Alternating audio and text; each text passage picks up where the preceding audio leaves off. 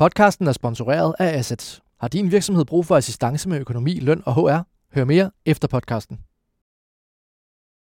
Svenske Bert Nordberg har fået succes i dansk erhvervsliv. Først og fremmest i Vestas, hvor han har været bestyrelsesformand siden 2012, men også i TDC er han blevet bestyrelsesformand. Jeg har i lang tid haft et godt øje til svensk erhvervsliv og især til svenske industrivirksomheder. De har en anden historie i Sverige, end vi har i Danmark. De har flere store, tunge, globale industrivirksomheder. De har en anden industriel tankegang. De er mere vant til at tænke i proces, i skala, i stordrift, i disciplin, i kontinuitet, end vi er i Danmark. Bert Norberg kommer ud af den kultur. Han er uddannet ingeniør, han har gjort karriere hos Ericsson, han sidder i bestyrelsen for blandt andre Electrolux og Saab, og det er derfor, at jeg har inviteret mig selv på besøg hos ham i dag. Mit navn er Niels Lunde, chefredaktør på Børsen, og jeg vil forsøge at blive klogere på den svenske værktøjskasse. Bert Norberg, tak fordi jeg måtte komme. Tak, tak. Velkommen hit. Øh, du kom til Dansk Erhvervsliv i 2012. Der blev du formand for Vestas. Ja.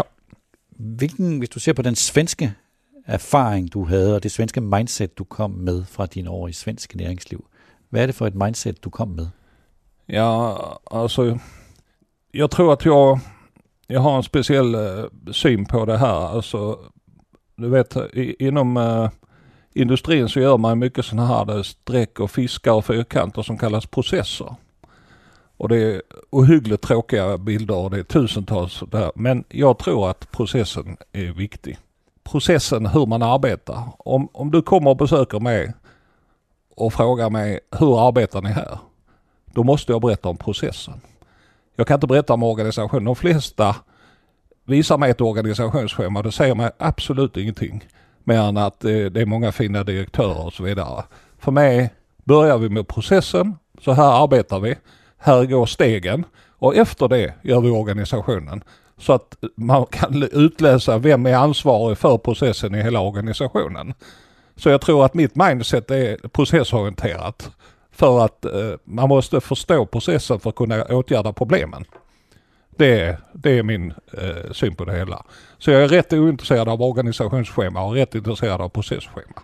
Og proces, det er så, er det værdikæden? Er Ja, det, det är R&D, research, utveckling, eh, försäljning, leverans och allt det är processer. Och vilka steg vi gör saker och så vidare. Och enda sättet att göra ett mer effektivt bolag det är att göra processerna kortare och mer effektiva. Alltså om du inte jobbar med processer så kan du inte åtgärda ett bolag. Hävdar jag. Om du inte har en jävla good luck liksom. det, det är min uppfattning. Så når du øh, træder ind ad døren til en, en virksomhed, det Ja. første du øh, frågar om, det er, må jeg se processen? Ja, jag frågar hur arbetar ni här? För det är ett bra sätt och så börjar de berätta då. Och då kan man upptäcka, som jag upptäckte på Vestas, att varje turbin var en startup company. Och hade olika processer. Så varje turbin, och då tänkte jag kanske man skulle kunna ha ett samutnyttjande mellan turbinerna. Man kanske skulle ha samma utvecklingsprocess. Man kanske inte skulle ha så många olika plattformar som vi hade. Jag tror det var sju när jag började på Vestas. Så vi drog ner till tre plattformar. Man kan ändå göra olika turbiner med samma plattform. Så att det- börjar liksom ner på, i maskinrummet och, och, och skruva och, och fixa lite grann istället för att hålla på med direktörspositionerna. Og det vil sige, altså nu Vestas, det vil sige, du kommer til Vestas, du siger, må jeg se processerne, og du forstår Ja. så, at processerne, der er mange, Ja, og din, din, din, hele din tankegang, det er, at det her, det kan vi forenkle. ja och eh, göra mer effektivt och jobba smartare.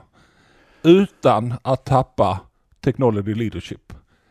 För att jag är av uppfattningen att det kommer att finnas många low cost country som kommer kunna göra det alltid billigare. Man kan inte vinna på pris om man kommer från vår värld. Man kan bara vinna på teknologiledarskap. Och då gäller det när man då ska spara pengar, vilket vi var tvingade att göra 2012. Det fanns liksom inget val.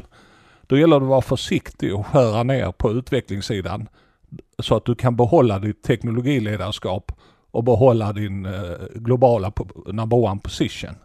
För att den är så oerhört viktig för att vara inbjuden till alla affärer i världen. Liksom. Så er det her med at proces-tankegang, mm.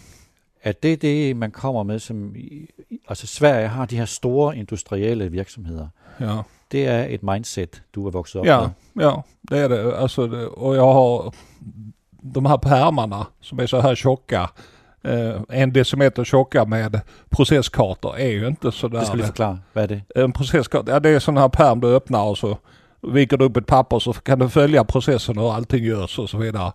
Det är genuint tråkigt eh, att titta på de här papperna. Men det är den enda möjligheten du har att förändra verksamheten. För ändrar du inte arbetsprocessen så händer det ingenting. Det, det är klart du kan skära ner så att till slut så är det inget folk så men då händer det ingenting i processen. Du måste liksom göra någonting åt arbetsprocessen samtidigt som du gör någonting åt eh, kostnaderna. Så når jeg iagtager svensk sådan industriel Mm. tænkning, så ser jeg på, så tænker jeg på skala og Mm. stordriftsfordele, Ja. øh, global tilstedeværelse, og så Mm. først og fremmest også jo eksekvering. Ja. Det, er det, det, det, det er svensk industriel tænkning, som du er vokset op med. Ja, det är det. Och eh, stordriftsfördelar det är ju till exempel av att om du har flera plattformar i olika turbiner, om du då kan börja samutnyttja och köra samma plattform på tre modeller så får du större volym. Då får du ner tillverkningskostnaden genom att du har större volym i inköp. Du kan göra effektivare fabriker, du kan kanske göra det på en fabrik istället för tre fabriker och så vidare. Hela tiden jakten på effektivitet blir viktig för att klara av de här fördelarna. Men det lyder jo ret indlysende. Ja, det Men, men, det, men det vil sige, det er, det er ikke så nemt, som det lyder. Nej, men det tar ju tid. Alltså det är ett beteendeförändring också. Va? För att eh, många hade ju... En idé var ju här att varje turbin skulle vara en startup company och man skulle jobba liksom som Silicon Valley och, och sådär. Jag tror inte mycket på det där utan jag tror på ett så pass stort bolag och, och gammalt eh, genuint bolag måste man få ordning på processerna. Och vi hade ju också vice ordförande Lars Josefsson kom från Sandvik som har gjort turbiner och, och så vidare. Så vi hade ju god hjälp av någon som kunde hjälpa till med att sätta det på plats. Liksom jag, jag hade ju rätt mycket tid med att förhandla med banker och andra, ehm, andra i- människor för att eh, rädda företaget genom den här eh, ekonomiska krisen vi hade där. Ja, fordi det var jo så en svensk ledelse i virkeligheden, der kom ind. Der var Ja. ja. dig, der var Anders Runevad som Ja. CEO. Ja, inte första året. Det var ju eh, Ditlev i 12 månader tror jag. Och sen så rekryterade jag Anders för att då hade vi, då, då kom vi in i en ny fas. Då hade vi gjort väldigt mycket cost cutting, eh, städat upp plattformar lite grann och så vidare. Men nu behövde vi en ny ledelse med mer fokus på tillväxt. Och eh, vi behövde en CEO som eh, är en fantastisk säljare som Anders är. Så att jag ville tillbaks in i tillväxt och Anders blev tillgänglig och då bytte jag CEO. Så I havde en, en, ledelse med en, en svensk øh, formand, og en Ja. svensk næstformand, Ja, og en svensk CEO, og en svensk S- CFO. ja just precis. Men det, som du redegør for her, er det, handler det i virkeligheden meget om disciplin? Ja, det vet jag inte men det blir lite enklere. Det er fordi, når, når, når jeg- ser øh, Vestas hen over ja. årene, Ja. jeres prioriteter, det er jo de samme. Mm. Altså, de her ordene har ændret sig lidt, men i virkeligheden, så de prioriteter, I har kørt efter nu i 8-9 år, Ja. det er jo de samme. ja. Och det, jag tror liksom inte på, det finns ingen sån här gordisk knut som man kan liksom svänga om snabbt och så vidare utan du måste följa en plan. För mig är det så här att bestyrelse och ledning måste veta var bolaget ska vara om fem år. Annars kan du inte fatta beslut. Annars vet du inte var du ska. Det är som att köra bil utan karta. Du måste ha målet där så du vet för att om alla ansatta förstår visionen fem år framåt då är det mycket enklare för beslutsfattande. Vi ska dit, alltså måste jag fatta ett beslut som är så här. Så det, ett stort jobb är att övertyga ledning och bestyrelse om att komma fram med en gemensam vision. Och sen så sälja in den till alla ansatta. För då tappar du behovet av att instruera. Folk vet visionen, de vet var vi ska och så vidare. Så att eh, jag tror också på att du måste, du måste kunna måla upp en framtid för att få folk att stanna kvar, för folk att tro på företaget och så vidare. Så att det, det, och det måste man göra hela tiden och uppgradera och så vidare. Så nu är det nya liksom här hur vi ska bli världsledande i offshore och så vidare. Vi, vi, vi har sådana här långsiktiga planer. Vestas har i ögonblicket eh, prioriteret discipliner som global tilstedeværelse, skalerbarhed og Ja. teknologisk lederskab. Ja. Og det er sådan ungefær de samme, de har været i lang tid. Ja.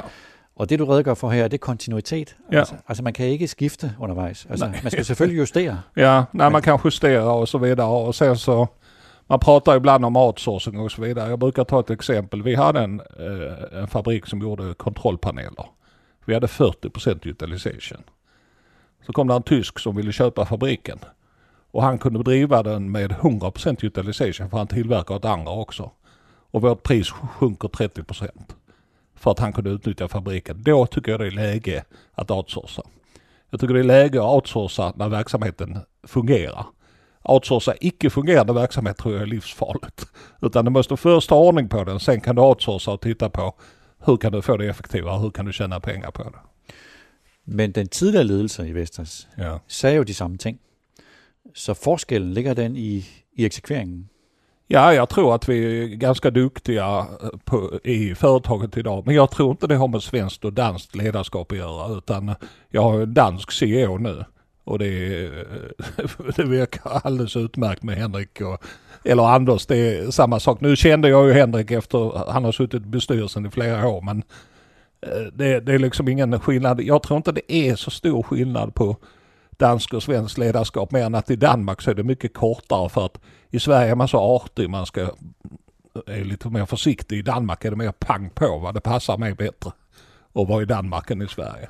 Ja, man har sådan, altså hvad skal vi sige, rygtet, rygtet siger jo, at Ja. i, i Sverige træffer man langsomme beslutninger, men Ja. så eksekverer man også Ja. ja. hurtigt. I Mm. Danmark er det lidt omvendt. Ja, just det, man fattar beslut i Danmark och sen så i Sverige så har man ju konsensus, här kallas det, man säljer in idén. Så när man väl fattar beslutet så vet alla vad de ska implementera. I Danmark er det lidt omvendt. Ja, men vi har bättre fighter i Danmark i bestyrelserummet och i, i diskussionerna. Så att vi hinner liksom diskutera igenom det. I Sverige så är det lite mer artigt beteende. I Danmark kan det vara lite tuffare tag. Men bare for at forstå forskellen, det vil sige, at i Danmark er vi gode til at træffe sådan ret hurtige beslutninger, Ja. men når vi så skal ek- eksekvere dem, så kan det godt gå Ja. langsomt. Så jag tror att det är någon mix mellan svenskt och danskt som blir det optimala i slutändan. Alltså, det tror jag faktiskt. Men nu har du vel også efter alle de her år, otte år i. Vestas sat dit præg på kulturen. Ja, ja det tror jag. Det, tror. Det, det blir ju så. Alltså jag, jag är ganska ovanlig för att jag är ganska aktiv bestyrelseförman och talar med CEO nästan varje dag.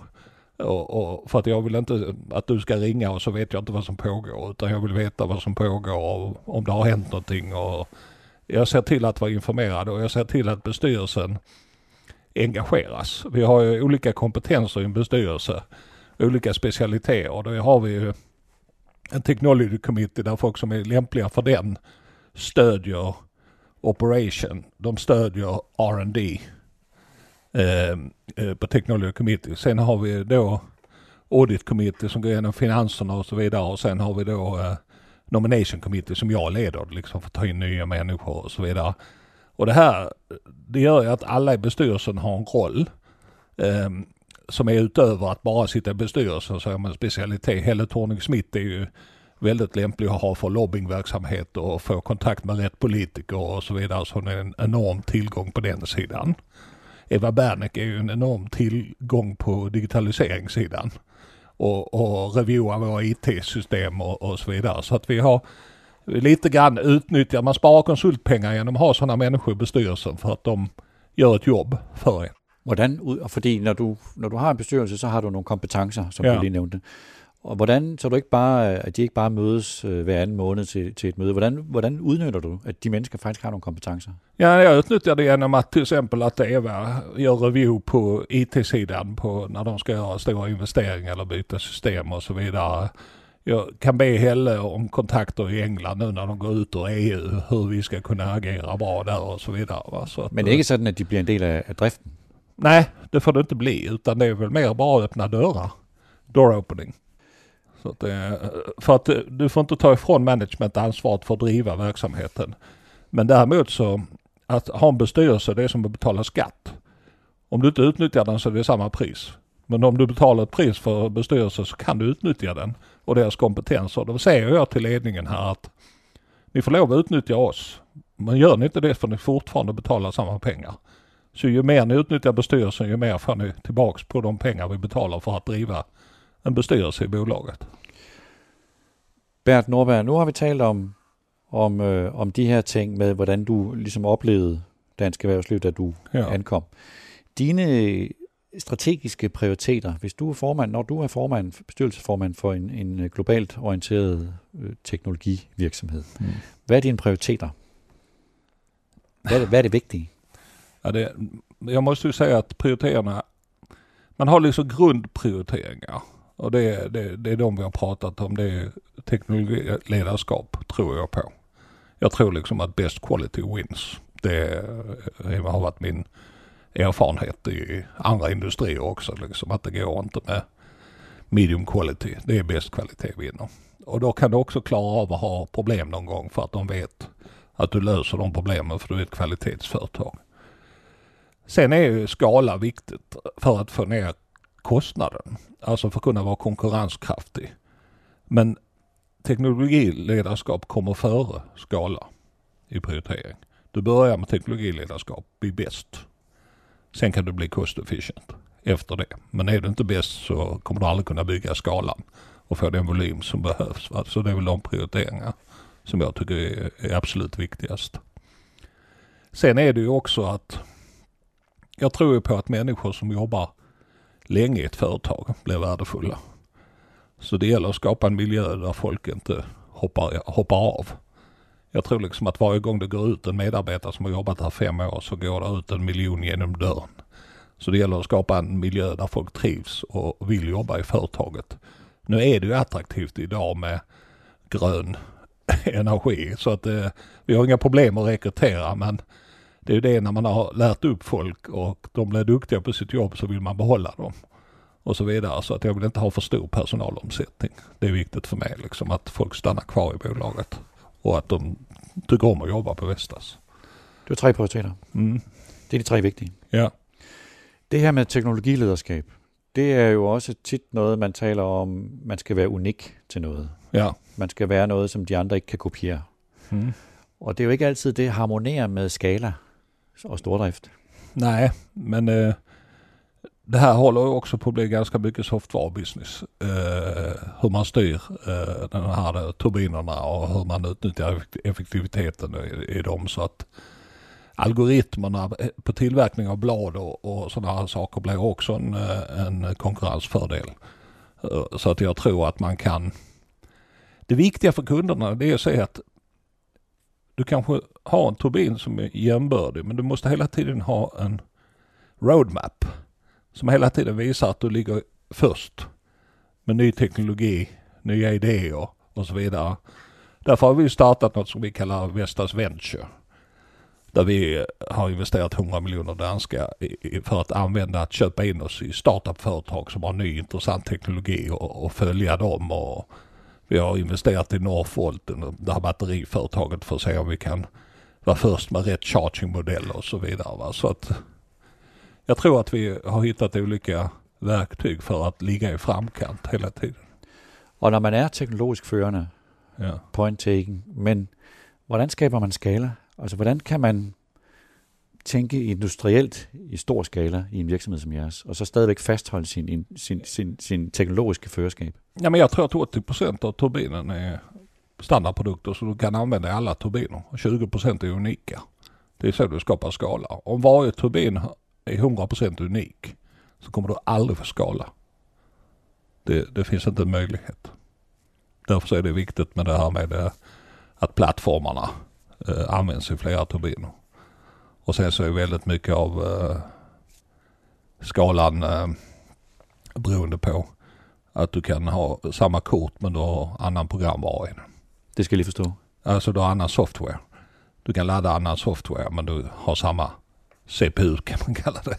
När du, I kontrollpanelen där du styr turbinen och så vidare. Det er samme platform. Ja, Du nævner som din tredje prioritet, at det skal være et rart sted at være. ja, Hvordan gør man det?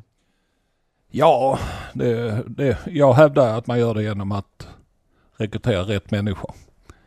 Och där tror jag att man kan börja. Där, där är jag intresserad av organisationsschema för första gången. Det är, det är rätt man på toppen. Det är rätt kvinna eh, på toppen beroende på vilken avdelning det är på och så vidare.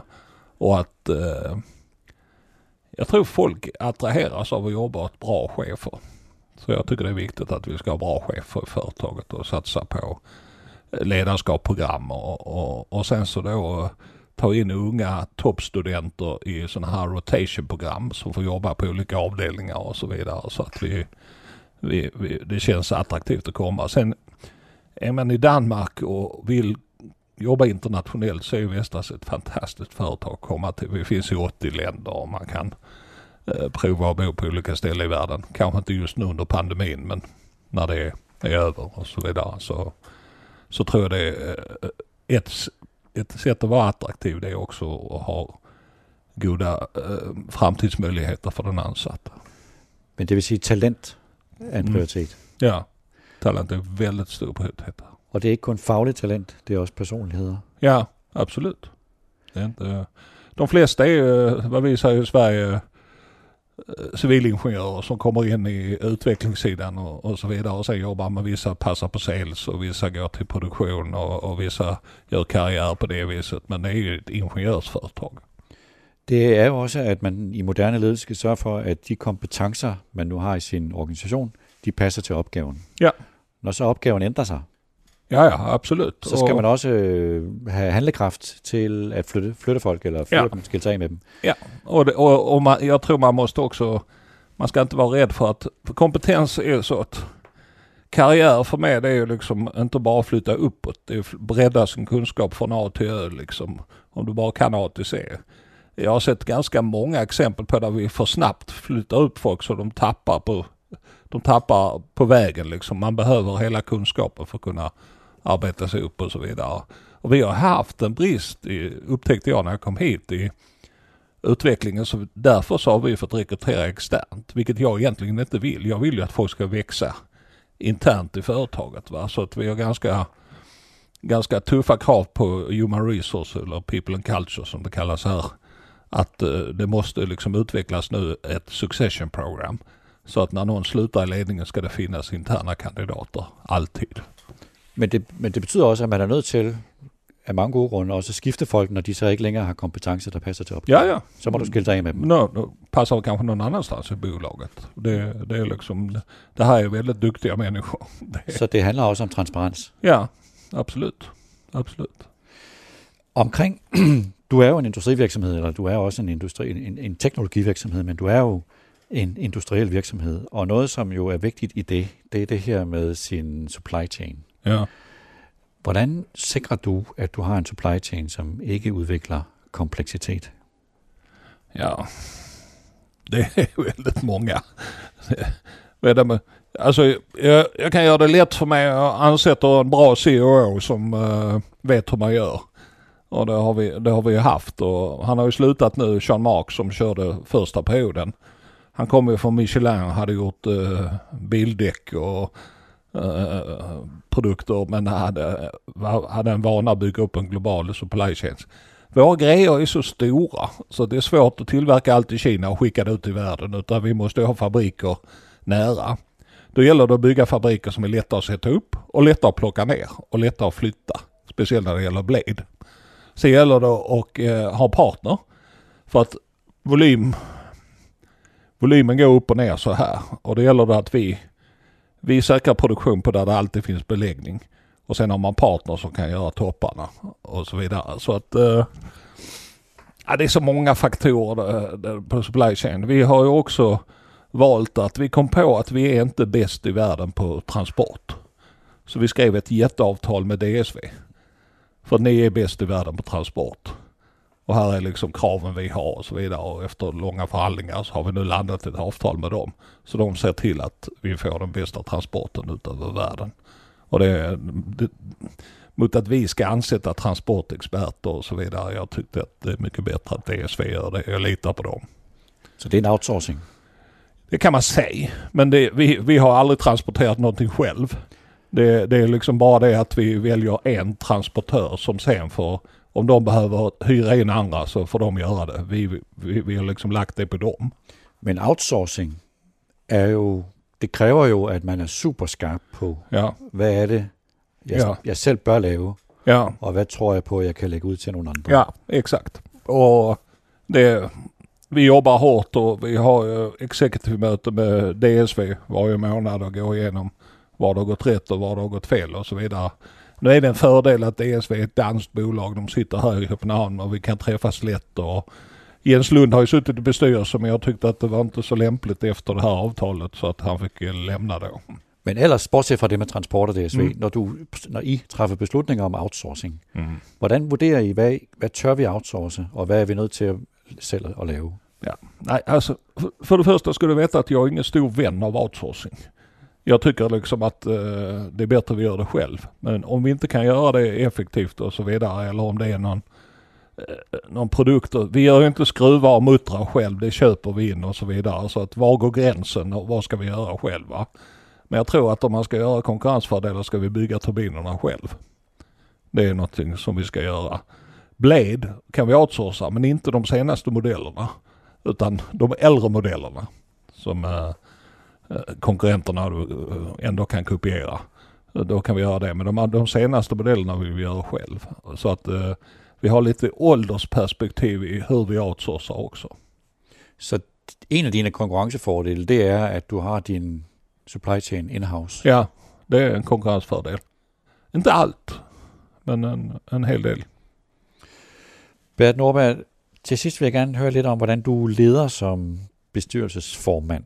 Når du leder din bestyrelse, du har været lidt inde på det, altså du forsøger at bruge de kompetencer, der nu engang er Mhm. mm-hmm. i bestyrelsen. Hvordan skaber du et miljø i en bestyrelse, hvor alle kommer til ord, hvor du sikrer dig, at alle, alle dem, der sidder omkring bordet, de faktisk bidrager?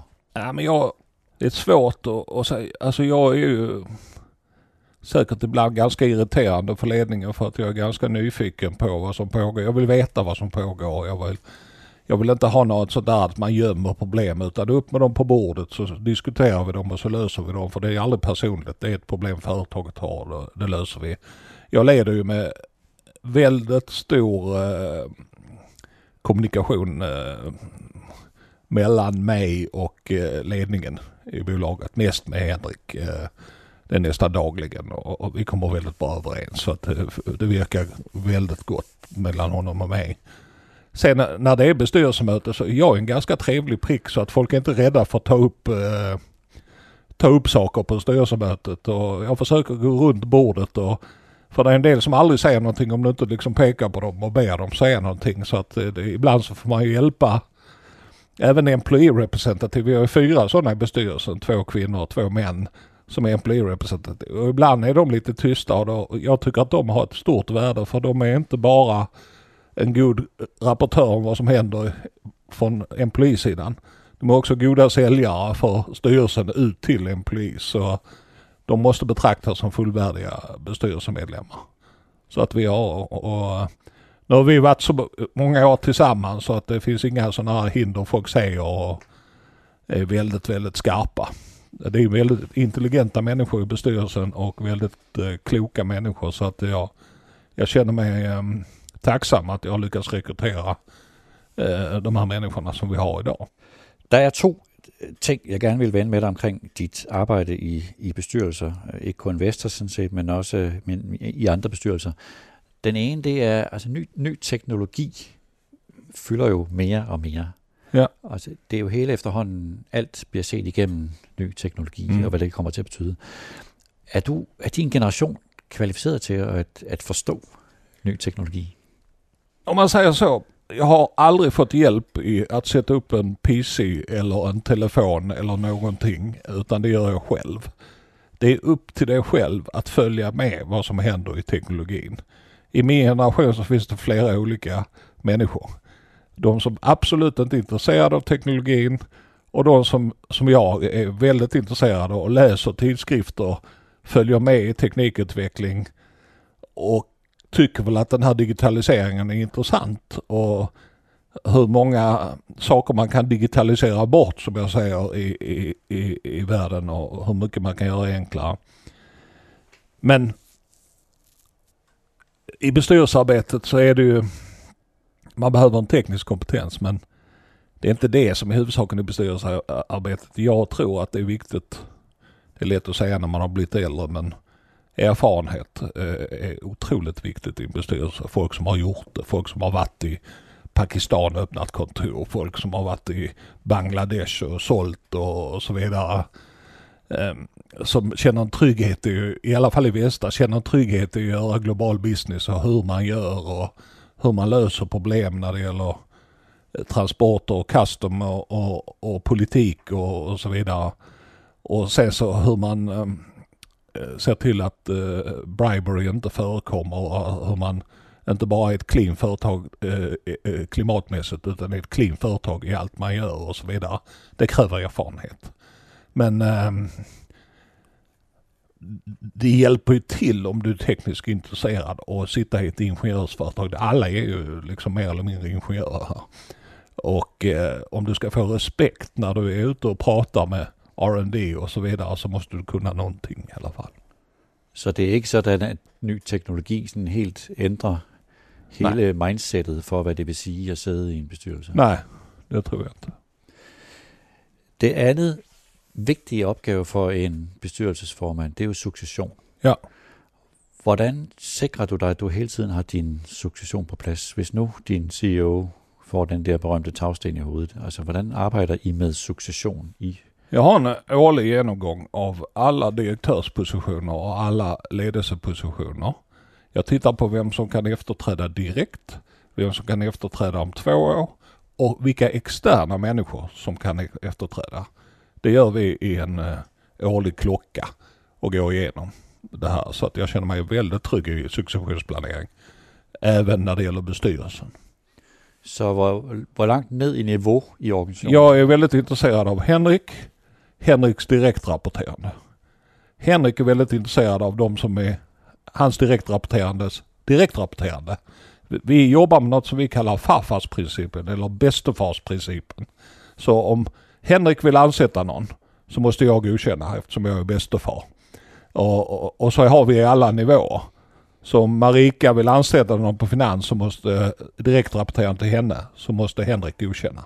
Det är den så kallade, det har jag tagit med mig från Sverige, bästefarsprincipen. Och då har man någon form av kvalitetsuppföljning på alla eh, rekryteringar. Och det vill säga, hvis, hvis de här människorna faller väck så är du förhållandevis komfortabel med att ja. du det är jag. Det finns vissa positioner där vi inte har någon. Och då har vi eh, säkerställt genom eh, samarbete med Headhunter att vi vet vem som finns på marknaden. Och, och eh, vi säkerställer med Human Resource eller People and Culture vem vi ska utveckla så att det finns någon färdig om två år och så vidare. Och sen är vi extra snälla mot de som har positioner så de inte slutar. Så att vi måste säkerställa att vi har nyckelpersoner kvar. Liksom. Så att, Bert Norberg, tack för att jag måtte komma. Du er så velkommen. Tak. Her sluttede min samtale med Bert Nordberg, men jeg bad ham efterfølgende om at sætte nogle flere ord på, hvordan han ser Vestas konkurrencefordele. Så jeg tændte for optagelsen igen, og her kommer ekstra 5 minutter. Bert Nordberg, hvis du ser med din industrielle baggrund, og så kigger på Vestas, der skal man jo være skarp på sine konkurrencefordele. Hvad er, hvordan vil du kort udtrykke de konkurrencefordele, som Vestas konkurrerer på? Ja, Vestas, jag tror att vi vinner på att vi har technology leadership. Technology leadership är liksom grunden för, för hur vi tänker. Sen har vi ju en øh, eh, överlägsen cost of ownership. Vad det kostar att driva våra vindkraftverk under en 20-årsperiod till exempel.